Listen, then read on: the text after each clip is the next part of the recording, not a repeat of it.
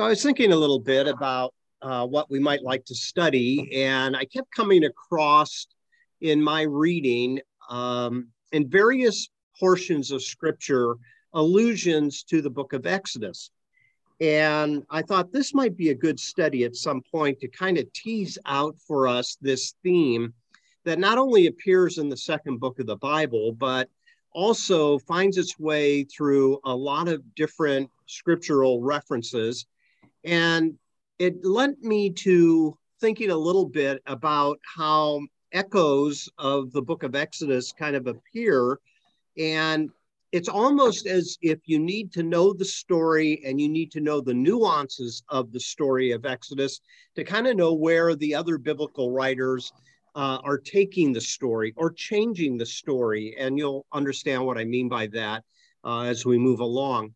So, what I want to do over the next three months, uh, as we head uh, deeper into the fall, is talk a little bit about echoes from Exodus. And we'll spend a lot of time, uh, section by section, in the book of Exodus, but I'm going to also um, take you into other parts of the Bible to show you where it kind of appears and to do that, we need to uh, get a little bit of understanding about Exodus in general, uh, the book and the event. And so today is going to be introductory. So, in part one tonight, uh, all I really want to do is introduce some thoughts that will uh, come back uh, again and again in our discussion in the weeks ahead. So here's the way I'd like to begin. I want to give some introductory concepts that uh, you can uh, kind of hold on to as we look through the different sections of the book of Exodus. Now, I'm kind of, uh, I'm pretty sure that all of us are familiar with the story, and probably some of us has read through the book of Exodus. It seems as though when individuals take up the goal of wanting to read through the Bible, one of the things they do is they start uh, at the beginning, like you do any other book, and they read through Genesis and they find the story of the four patriarchs kind of interesting, and then to Exodus. And of course, uh, this particular book of the Bible has been uh, substantiated within the consciousness of American uh, culture because of movies like the Ten Commandments and Ben Hur and different things like that. So we're able to kind of associate with um, the story a little bit in a variety of ways.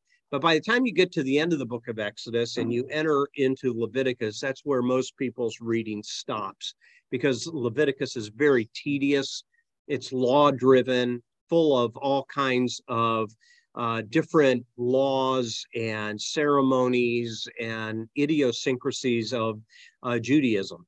So um, a lot of times people will give up at that point, and if they do uh, persevere and and get through Leviticus, what they will see is as they continue to read through the Old Testament, is that this emblem of the Exodus is not only celebrated in the Passover of Judaism, but it is also alluded to in a variety of different ways. And it almost becomes emblematic of deliverance. So, this big deliverance of a group of people becomes emblematic of how God delivers. And so, in some ways, this story is kind of an archetype, and uh, the language of deliverance shows up over and over again throughout the rest of the Bible. So, as you can see on the screen, um, the Exodus shapes the telling of the story of a group of people known as the Israelites, but it is also the story of the rest of mankind because there's a lot of similarities that we find that are echoed within different civilizations during different periods of time. And of course, this motif continues when we think about how uh, God leads the nation of Israel through the wilderness. And out of the wilderness experience, uh, you find their endurance through the trials and, and so forth. And then another place that it uh, shows up quite often is in the book of Psalms and in the poetry of the Psalter. We find allusions to the Exodus. And we find also uh, in the book of Isaiah, Exodus is referred to uh, many times over. So, in the rhapsodies of Isaiah's poetries and pop, uh, prophecies, what we find is the uh, Exodus is alluded to. And finally, when you kind of fast forward into the New Testament, it's amazing that the book of Matthew, the most Jewish of the Gospels, alludes to the book of Exodus as well, but also to Jesus as the new Moses.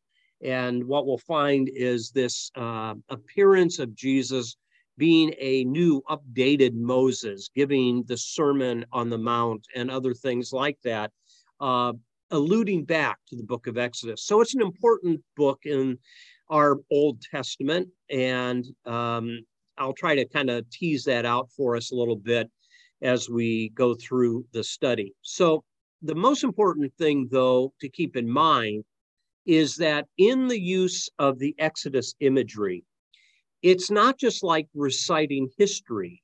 The concepts and the emblem of the Exodus is often transformed and it's reshaped to the needs of the moment of the writer and the reader uh, throughout the rest of the Old Testament. And I'll show you what that means as we get to it. Any thoughts to this first slide that I have up here?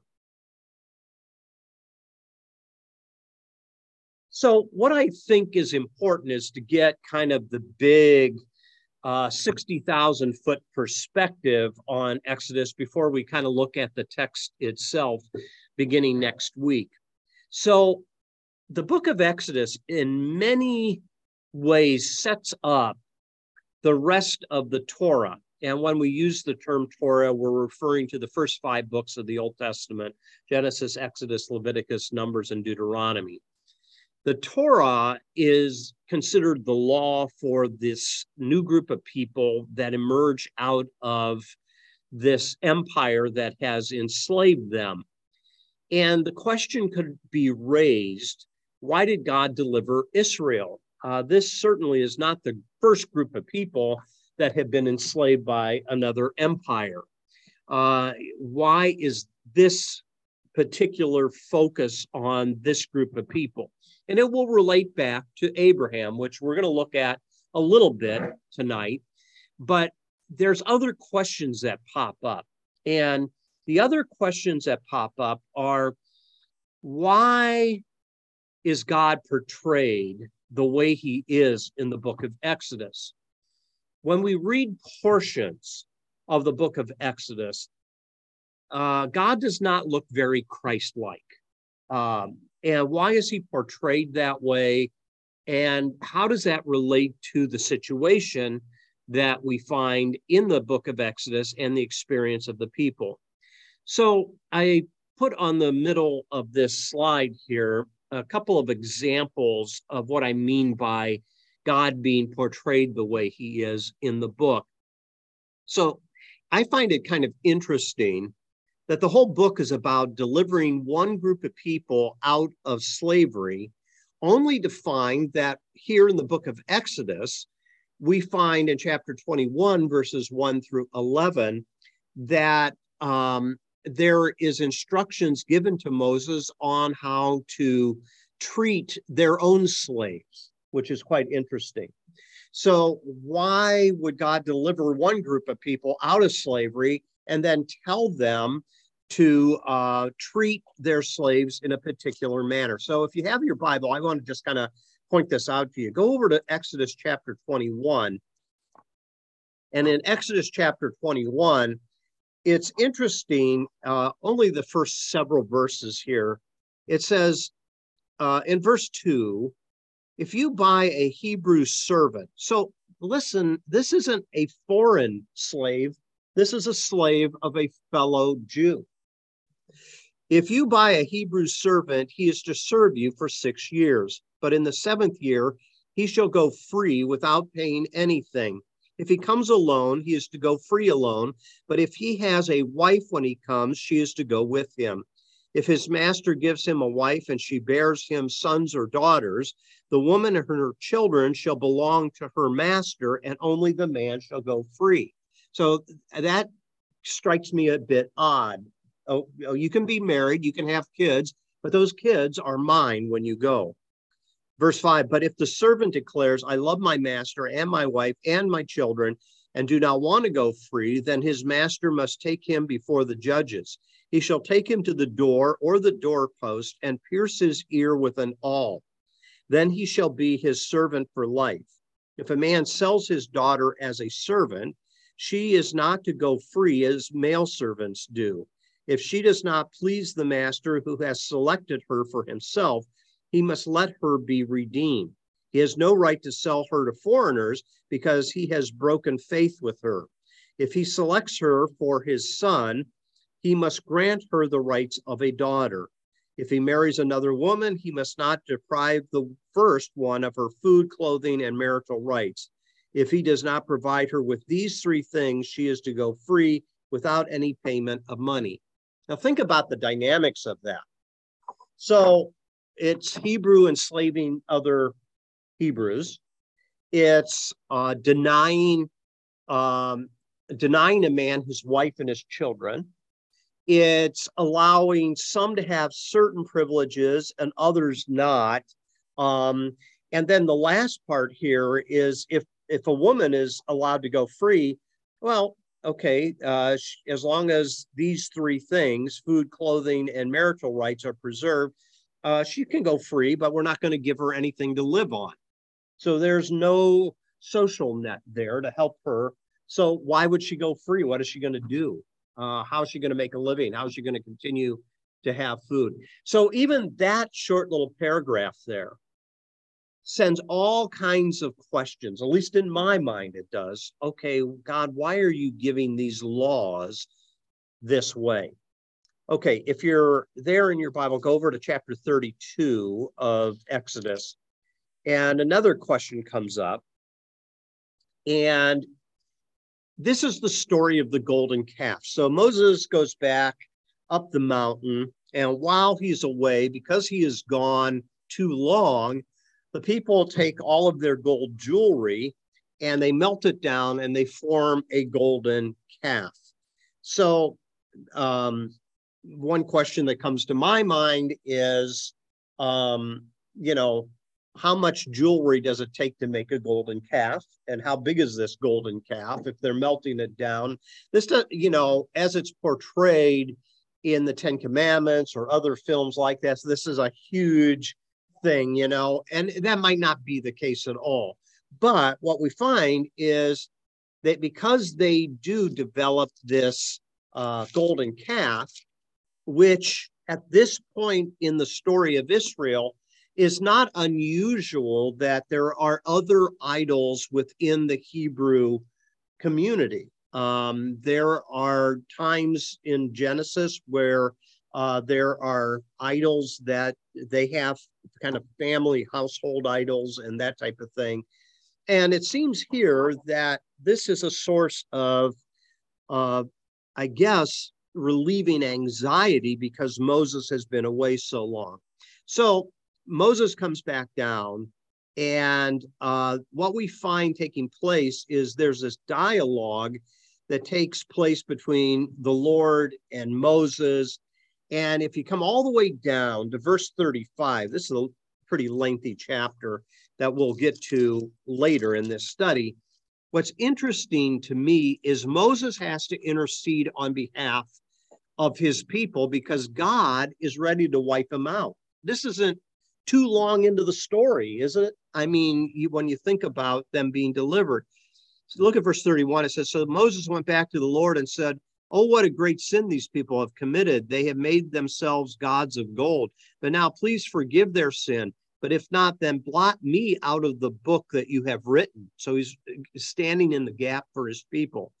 And then the Lord replied to Moses, Whoever has sinned against me, I will blot out of my book. Now go, lead the people to the place I spoke of, and my angel will go before you However, when the time comes for me to punish, I will punish them for their sin. And the Lord struck the people with a plague because of what they did with the calf Aaron had made. Okay, that seems pretty vindictive to me.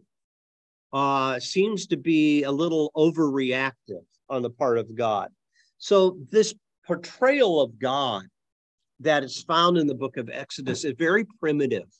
And it doesn't have any resemblance to the Abba uh, type of God that's represented in the Gospels.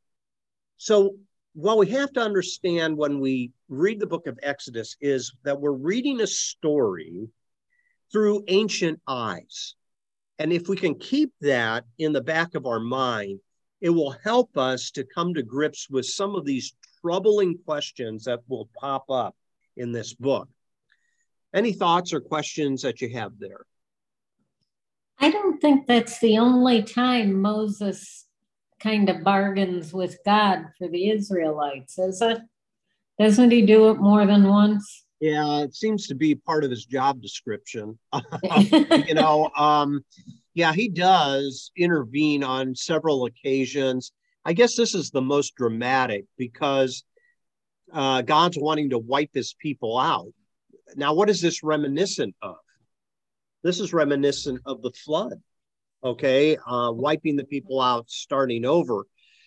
And so it's almost as if he brokers a deal, and it's almost as if what they walk away with is okay, you're not going to wipe us out, but this plague is certainly going to wipe some of us out, type thing. So, yeah, you're right, Kelly. He will intervene. And this seems to be one of the more dramatic ones that we find in the Torah for sure. Other thoughts? Okay. Now, this, you're going to have to, to have to put your thinking cap on just for a second, okay? When you talk about motifs, that appear in scripture. There is a, a, a link with other scriptures, and that's called intertextuality, intertextuality. Uh, and that is how these scriptures are woven together. Now, a motif is a little bit different than a theme. So you can pick out themes in the Bible, and these themes could be things like hope, love, different themes that pop up in different books. But a motif begins at a particular point in time, and in this case, with the Exodus. And that motif is very specific.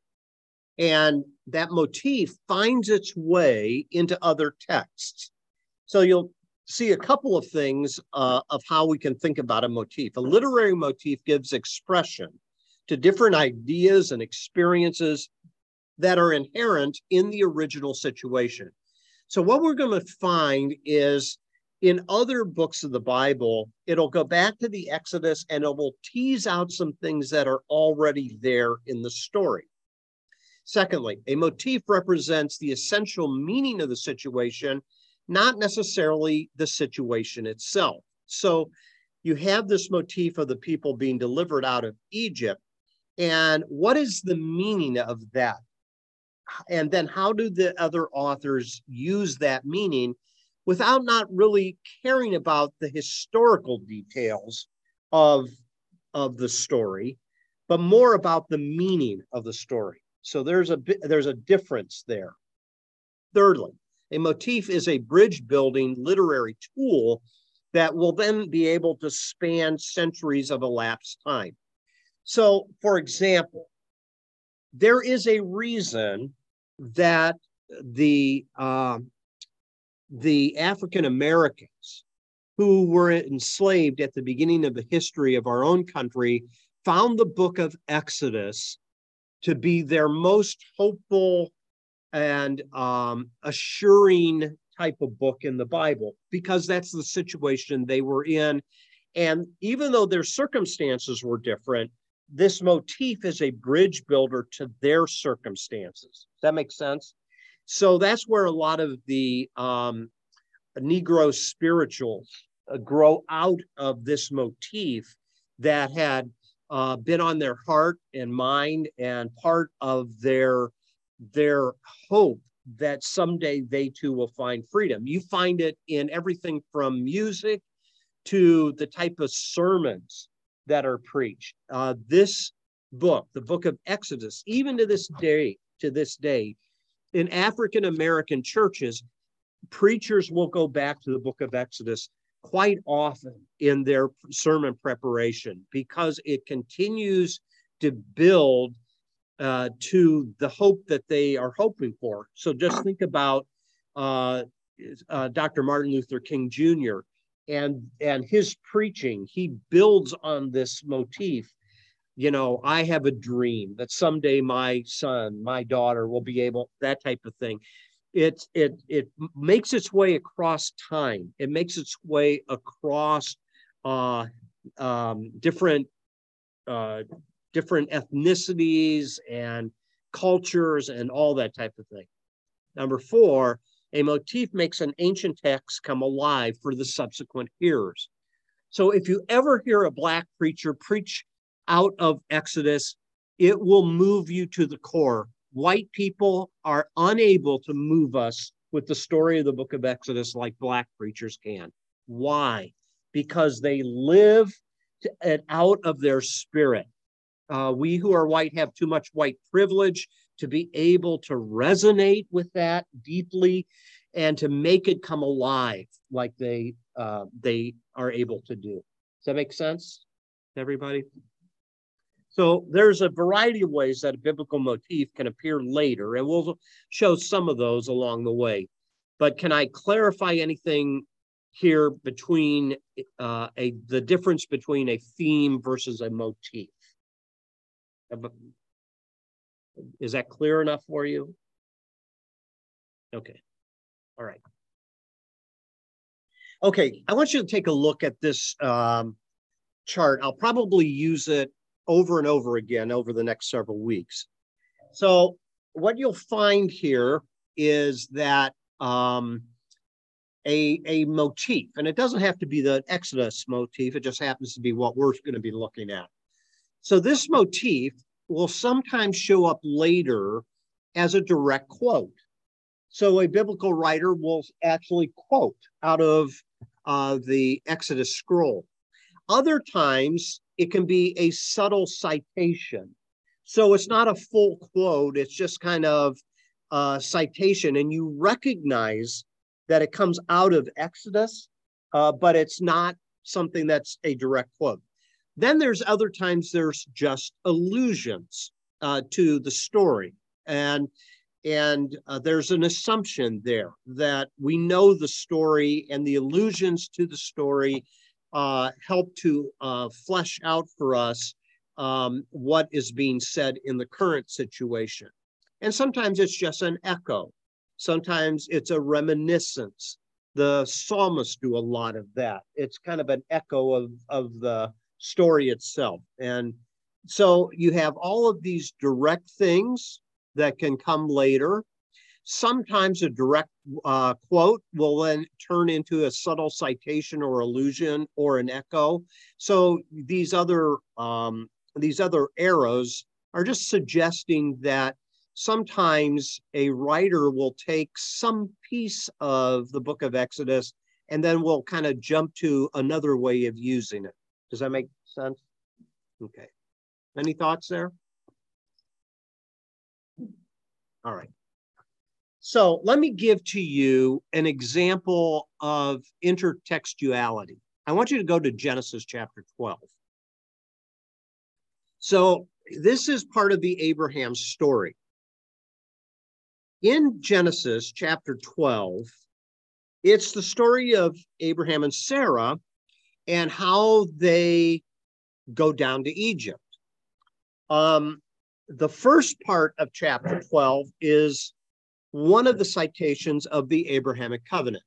So in verse 2, God is talking to Abram and he says, I want you to go forth from your country, and here's what I'm going to do I will make you into a great nation. I will bless you. I'll make your name great, and you will be a blessing. I will bless those who bless you and curse those who curse you, and all people on earth will be blessed through you. And so Abraham goes. He sets out, and um, along the way, what we find is in his travels, he comes to experience a troublesome part of this journey.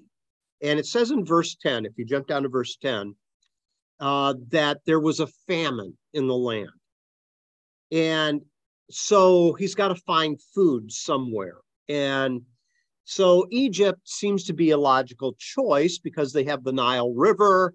Uh, there's certainly food in Egypt, even if it isn't in this uh, wilderness area that he's been traveling through. So take a look at verse 10. I'm just going to read this particular episode, and then I'll come back to the slide.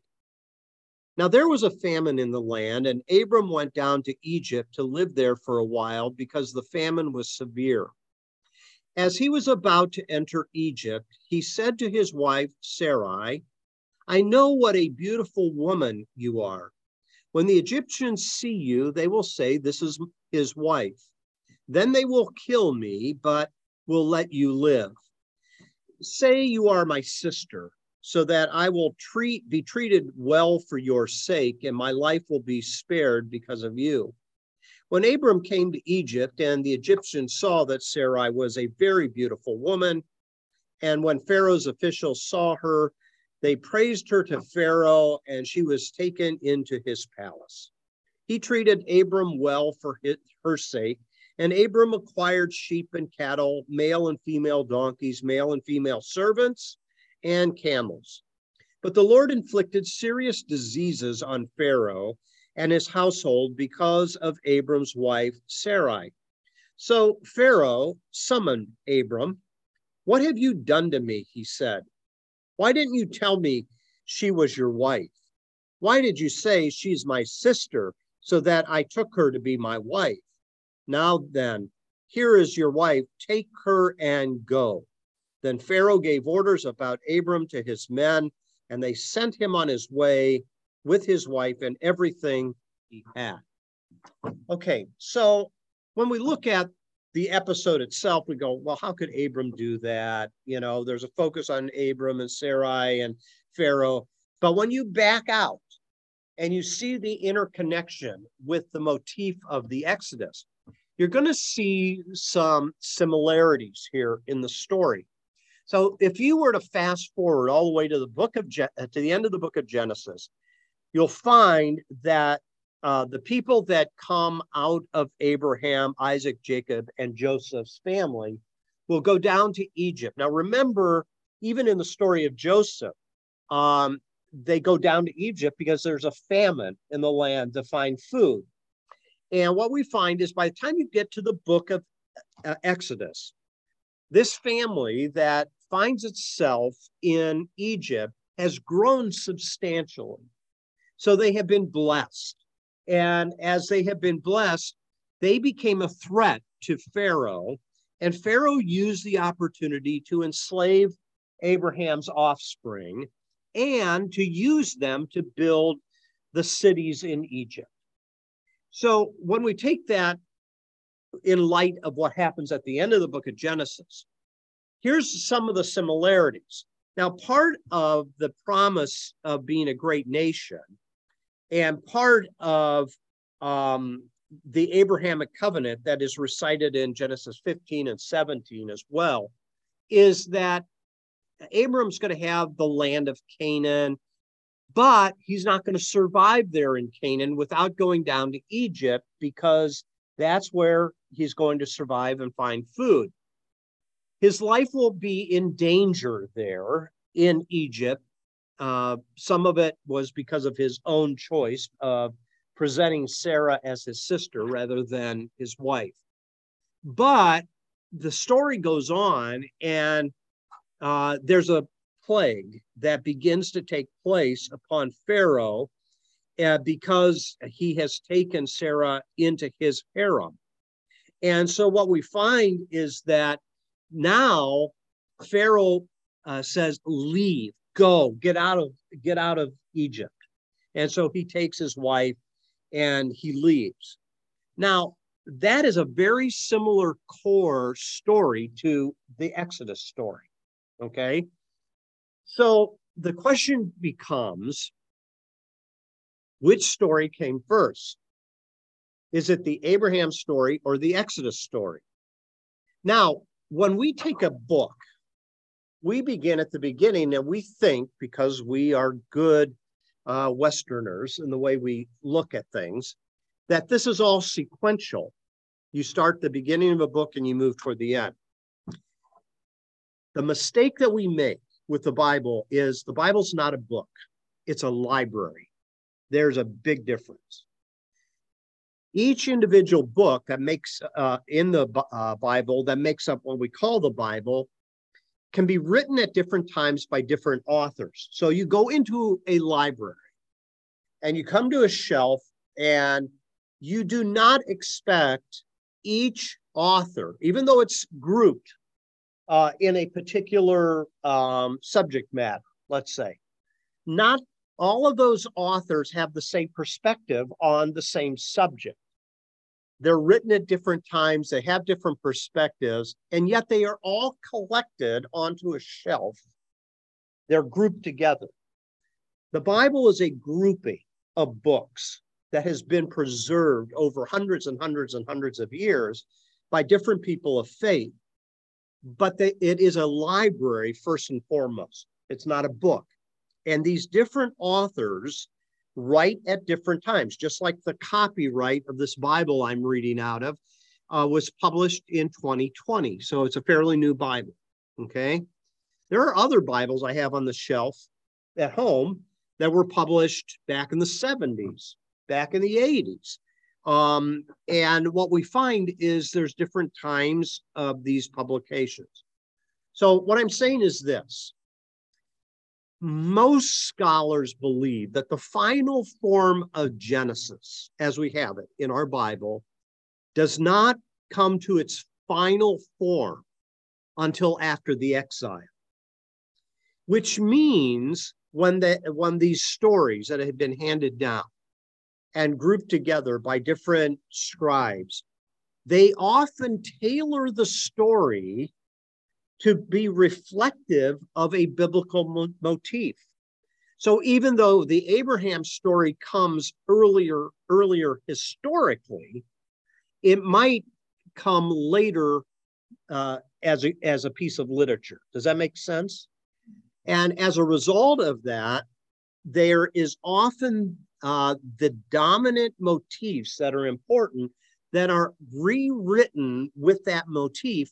And those that are most familiar with uh, the motifs go, oh my, you see this? Abraham and we, the people, we went through a very similar experience. And so, what gives them hope is as they read the Abraham story in Egypt, they read their own story in Egypt and remember that the people of Israel never were free after the exile. Even, even after they come back from being exiled to Babylon, they're never free. First it's Babylon, then it's Medo Persia, then it's Greece, and finally in the New Testament, it's Rome. They're subject.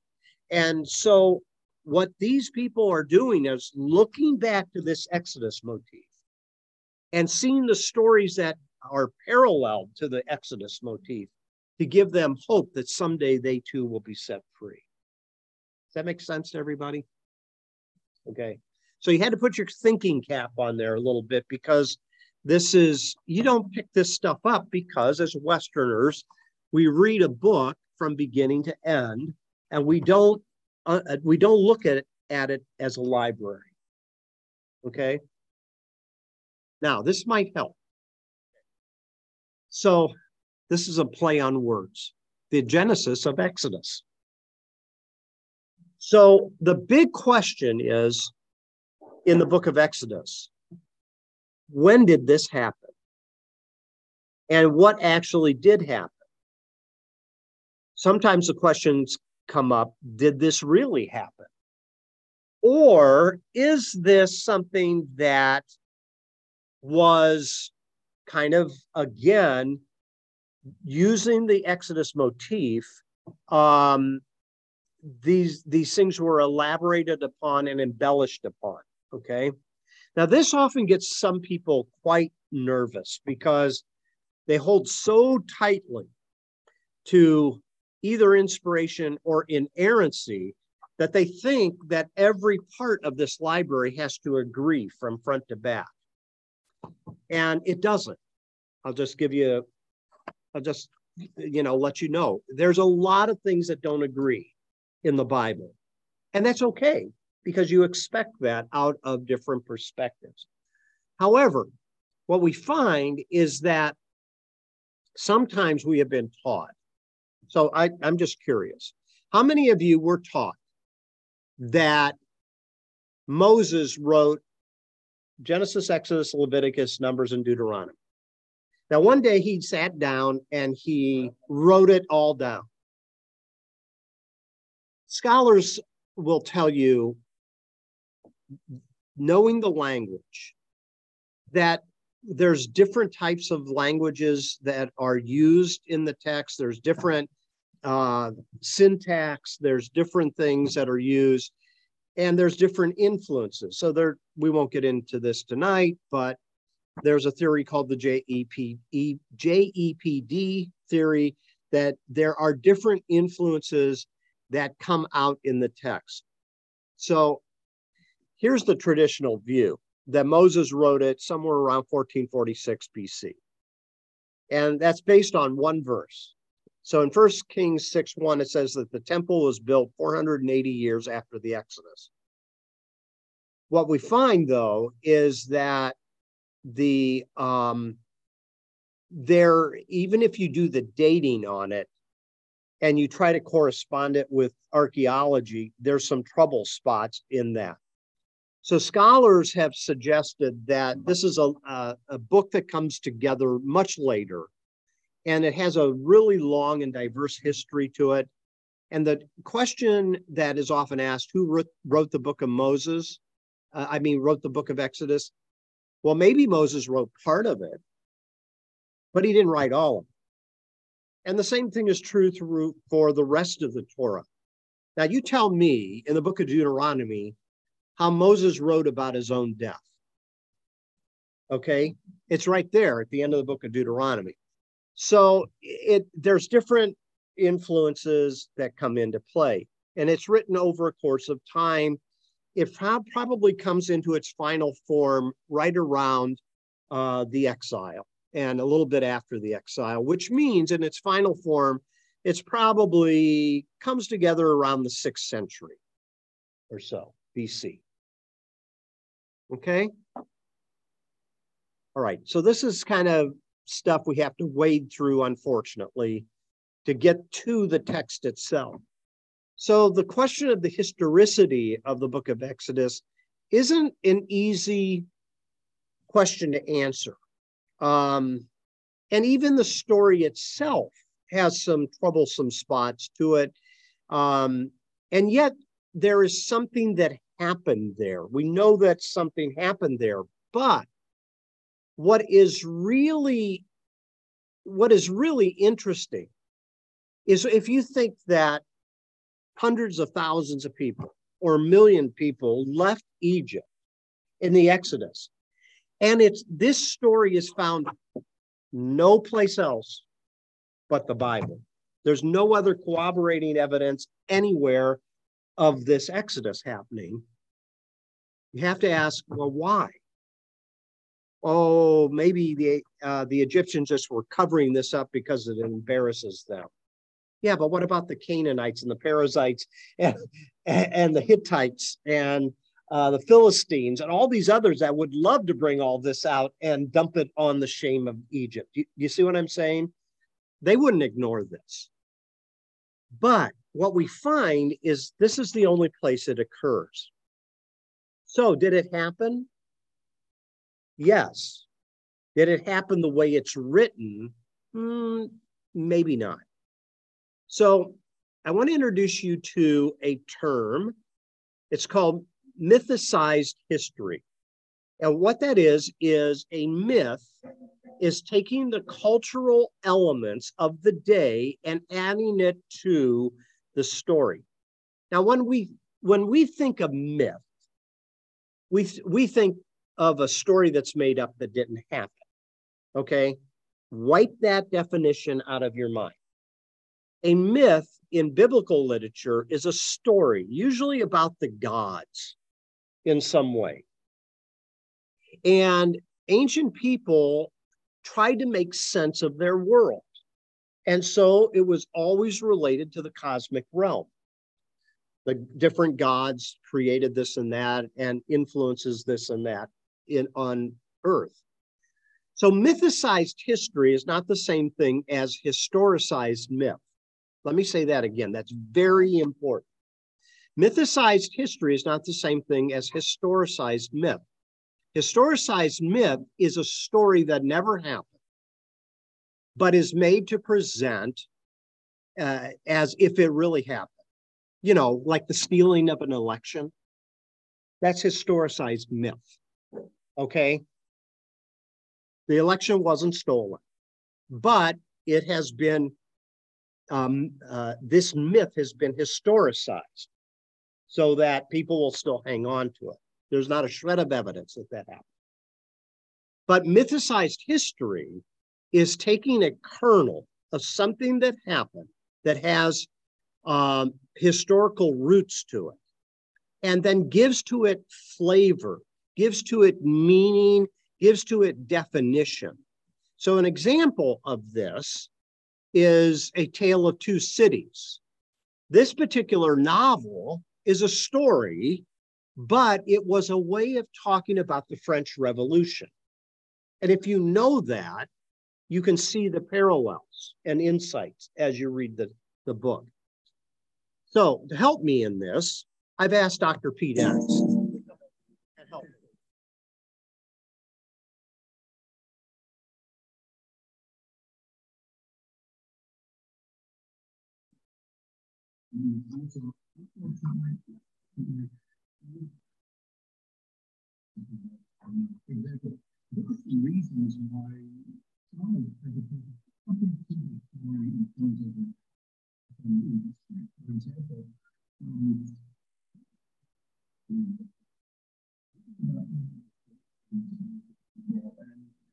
Larry, I'm having trouble hearing that. I don't know if anyone else is. Oh, you know what?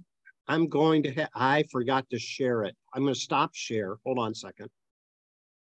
And we're going to share it. And, and I, I forgot to hit this share sound. Thank you for letting me know that. Okay. Okay, we're going to come back to it. You should be able to hear it now. Okay. Here we go. Okay, folks, so did the story of the Exodus actually happen? That story of Moses and delivering the Israelite slaves and all that sort of stuff? Well, it's a very good question, and it's also, unfortunately or fortunately, a little bit complicated to answer just with a simple yes or no. For example, there are some reasons why scholars tend to think that there's something to this story in terms of it having happened in history. For example, um, who would make up a story like this? This is about Israel's origins as a people. And to say, not only to say that, you know, we were enslaved for 400 years by the Egyptians, but that our God let that happen. This is a major shame factor. So it's hard to see this just being made up out of whole cloth. Also, another reason why scholars think that there's something historical going on here is because of the names. There are Egyptian echoes in the book of Exodus, and one of those is has to do with names. So, for example, Moses is not a Hebrew name; it's an Egyptian name. We see that with, um, you know, some of the pharaohs have this name Moses at the end, like King Tutmosis. Moses Moses means born of, so Tutmosis means uh, this pharaoh is born of the god Tut. So for Moses to have that name, it seems like there's something something really Egyptian going on there. So you've got some reasons for thinking that there is something that intersects with history going on in this story. On the other hand, there are a couple of reasons why scholars have really questioned whether this is a historical story straight through. I mean, for example, there's no evidence for this having happened. There's no record or evidence of Israelites being slaves in Egypt. Uh, there's no record of them wandering through the desert for 40 years. And, you know, they probably would have left debris or something that archaeologists with rather sophisticated means can figure out. And it's not like people aren't looking for it.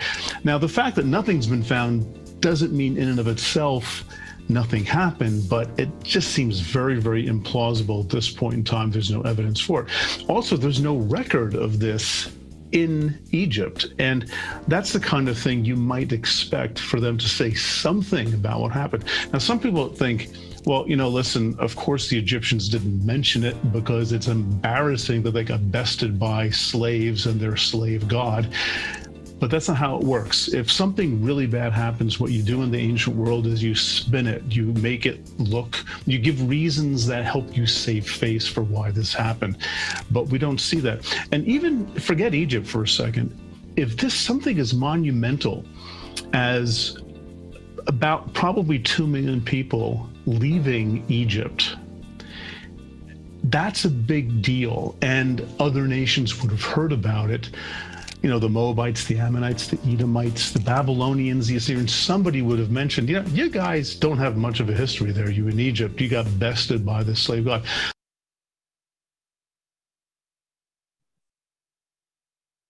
Okay, what I'm going to do is I'm going to go to, I don't know why that stopped, but you get the idea. I'm going to go to this other video, and here he's talking a little bit about uh, mythicized history. And so he's going to help me explain that here.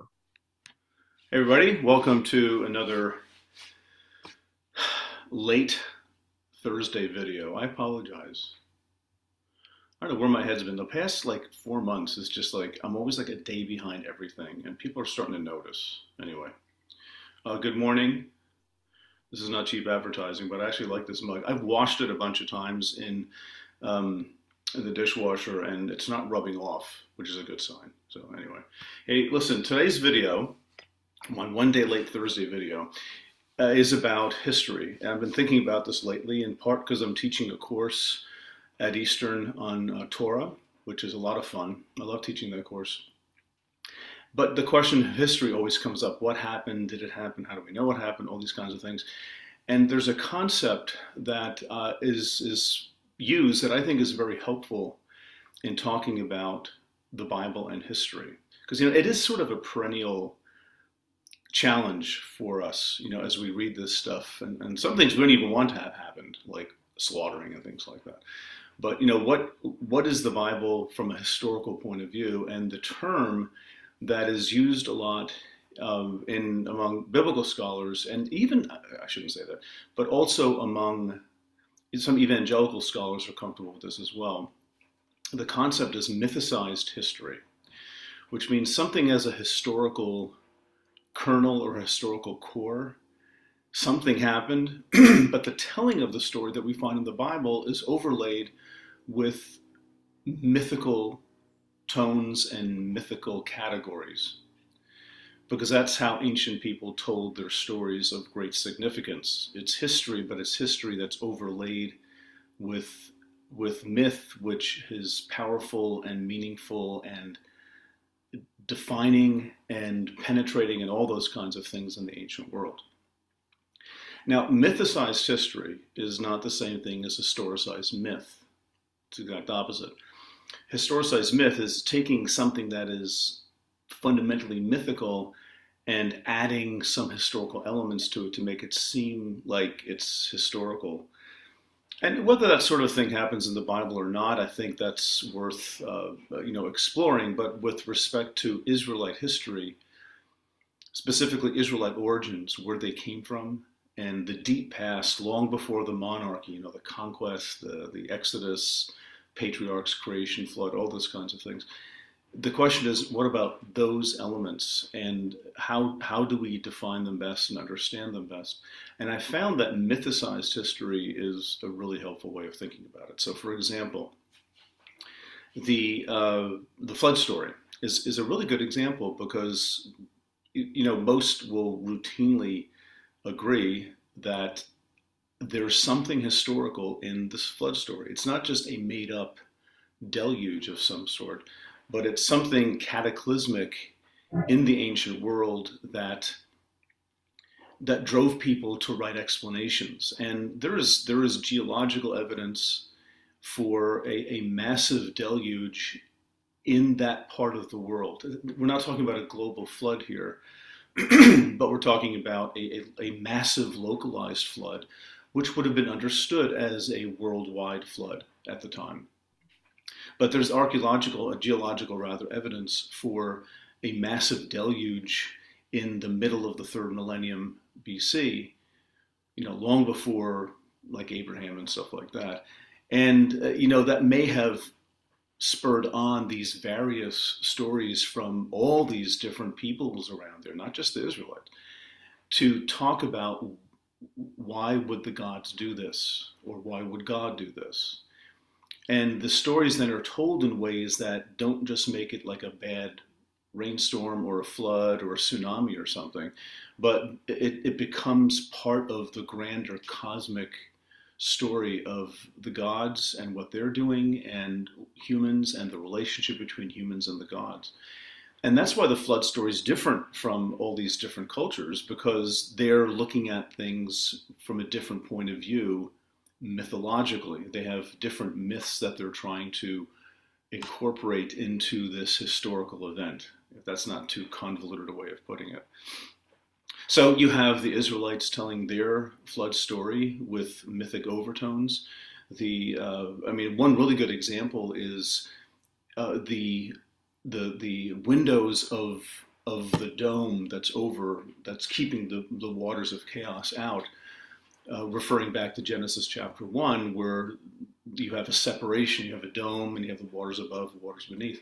In chapter seven, in the middle of the flood story, the windows of the heavens open up, releasing those chaos waters, which is to say, to press reset on creation, you're sort of starting over again. So the flood was understood to be an act of recreation, not just a really bad rainstorm, but something God did to undo the order that God had created in chapter one. Now you have chaos again. And so when the waters recede and the dry land appears again, you have a recreation event. And so Noah becomes a new Adam figure. That's one example. Uh, another example is uh, the Exodus story, because here too, right in the crossing of the Red Sea or Sea of Reeds, you have uh, the, the waters again separating, like they do in Genesis 1, and dry land appears. This is in chapter 14, and the Israelites walk safely across it. And then the Egyptians get drowned because the waters come, again, just like the flood story, they come crashing down on the Egyptians. So Israel, Israel's birth as a nation, so to speak, is an event of God creating a new people with Moses as sort of an Adam figure. And it's it's not just the story of release of slavery, but it's connected to cosmic and primordial events. See, that's that's what makes it a mythic retelling.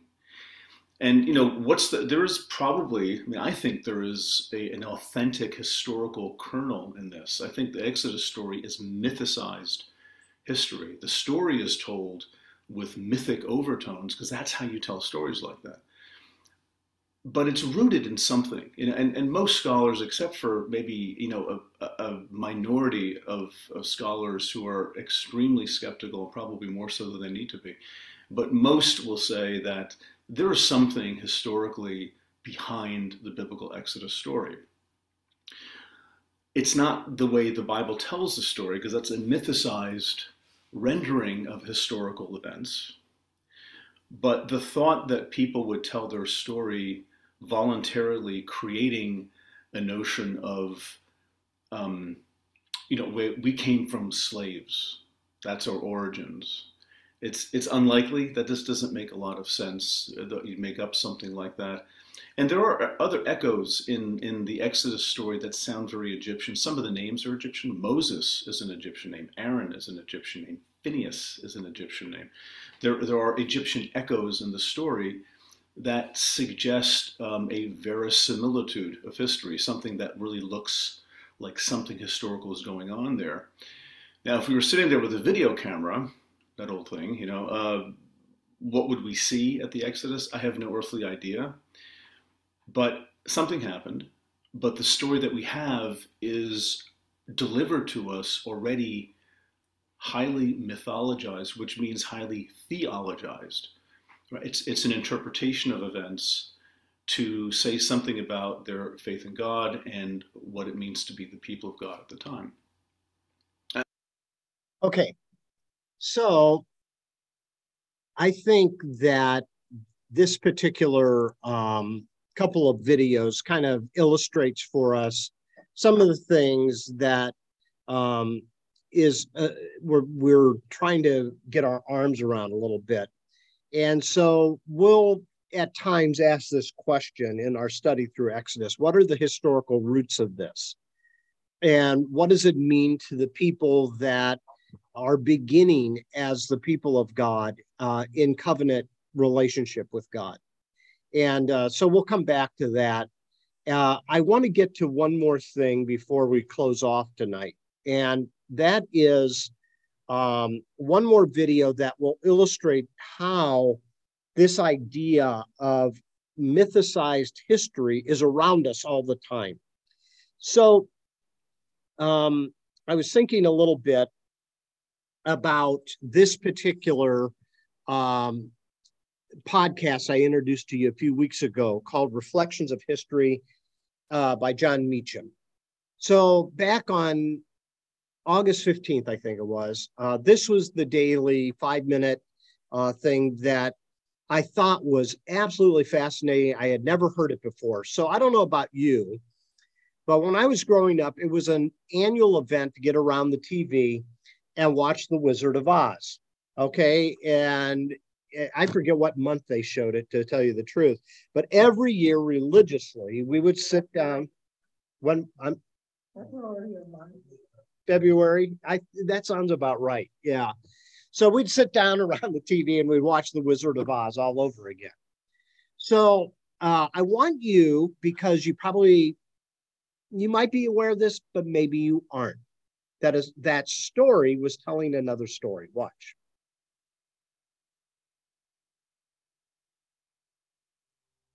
Shining City Audio, a Jon Meacham and C13 original studio.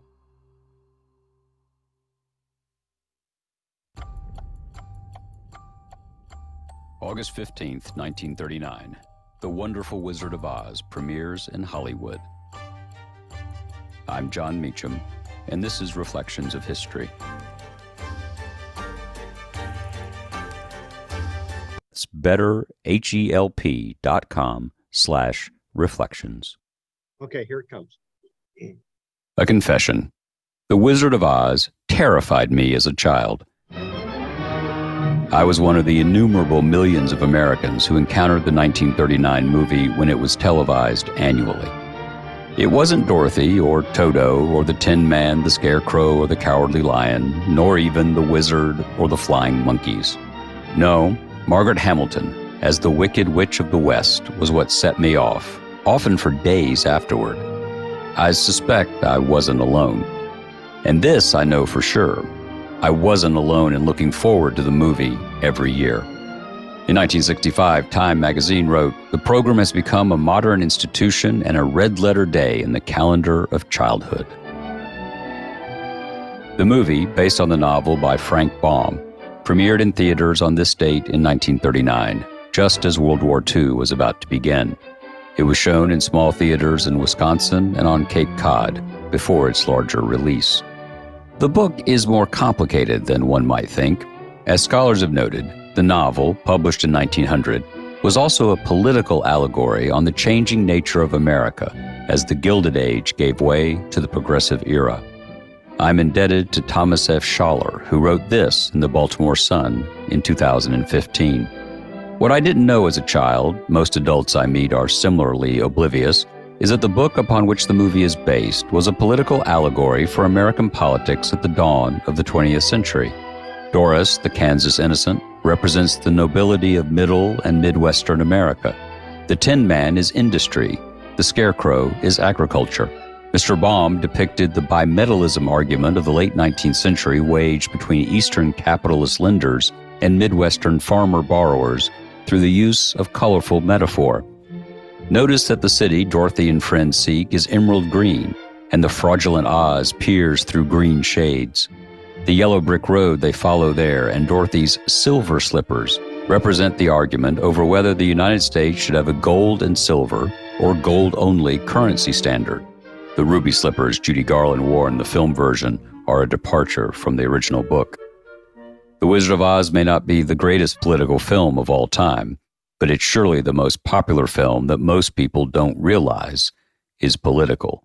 So wrote Thomas Schaller. The film was not the biggest of blockbusters in real time, and it was re released a decade later and in 1955, before becoming a staple of appointment viewing, which is an anachronistic phrase since all viewing was by appointment in those days in 1956.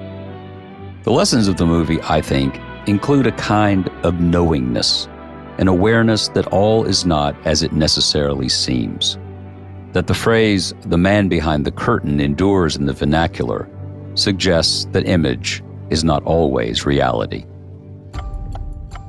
So, all in all, I'm glad I watched, even if I was scared. A little discomfort, it turns out, can be a good thing. Thank you for listening to Reflections of History, a creation of Shining City Audio, a C13 Originals and Jon Meacham studio.